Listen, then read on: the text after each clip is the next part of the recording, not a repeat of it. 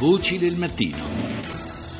Seconda parte di Voci del Mattino, di nuovo buongiorno da Paolo Salerno. Un gruppo di ricercatori dell'Università di Padova, specializzato nell'analisi dei bilanci aziendali, ha misurato gli effetti economici della presenza di imprese mafiose in aree diverse da quelle del sud in cui sono nate le mafie tradizionali. Il lavoro è partito da una mappatura delle operazioni antimafia compiute tra il 2005 e il 2014 nel centro-nord e il risultato lo spiega al microfono di Rita Pedizzi il professor Antonio Parbonetti, prorettore dell'Università di Padova. La mafia alle imprese fa molto male, fa molto male perché di fatto distorce i mercati di acquisto e quindi i costi di acquisto materie prime aumentano e perché riduce la competizione in senso generale e anche questo ha un effetto negativo sulle aziende e sui territori. Quello che abbiamo visto è che nel momento in cui le aziende criminali vengono eliminate perché c'è un'operazione che sequestra le aziende criminali, che toglie quelle aziende criminali da un eh, territorio, le aziende in quel territorio aumentano quella che è la loro performance e la redditività di un 10%,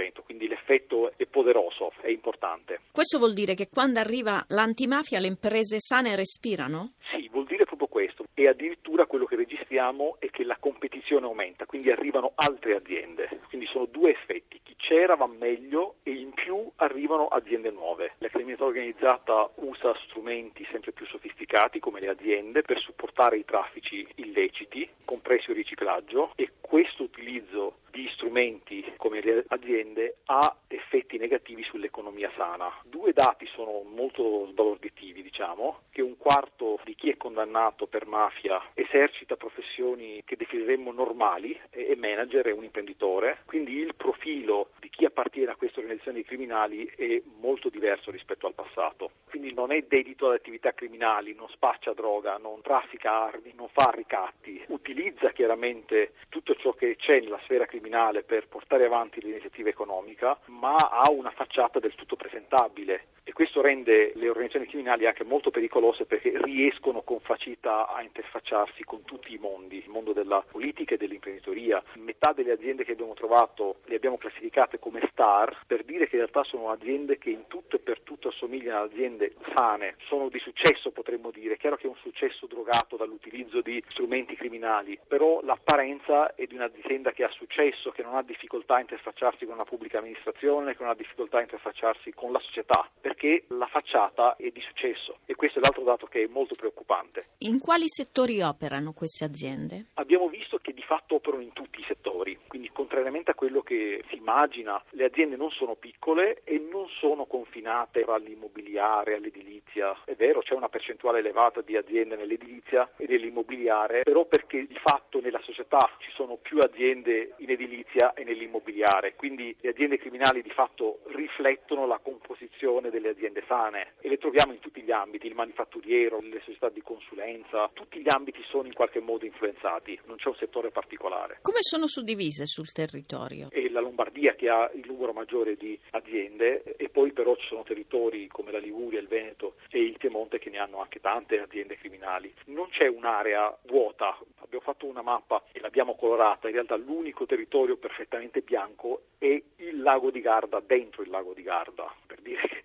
la criminalità organizzata tende a confondersi con l'economia, questo è un elemento di fondo essenziale, le organizzazioni criminali tendono a mimetizzarsi e quindi si sono ramificate in tutti i territori cercando di confondersi con le realtà economiche che esiste. È chiaro che più riescono a mimetizzarsi e più difficile è individuarle e questo quindi ha portato a far sì che siano diffuse e radicate in tutti i contesti. Il fenomeno è molto sottovalutato, non c'è una diffusa percezione di quanto sia radicato nel centro-nord. Noi abbiamo recuperato 120 operazioni di polizia in 10 anni nel centro-nord Italia, vuol dire la media di uno al mese ed è un dato che non mi sarei aspettato quando siamo partiti con questa attività di ricerca e questa mancanza di percezione rispetto a quanto il fenomeno invece è diffuso e radicato aiuta la criminalità a infiltrarsi dentro i nostri territori. Questa mancanza di percezione da parte di chi? Perché le operazioni sono quasi quotidiane. Appunto, eh, la società in, in senso generale tende a immaginare che questi siano fenomeni legati al sud Italia, ad altri ambiti. Sono degli imprenditori che addirittura pensano di rivolgersi alla criminalità organizzata per avere un beneficio per la loro azienda, sottovalutando che in realtà hanno davanti dei criminali che magari si presentano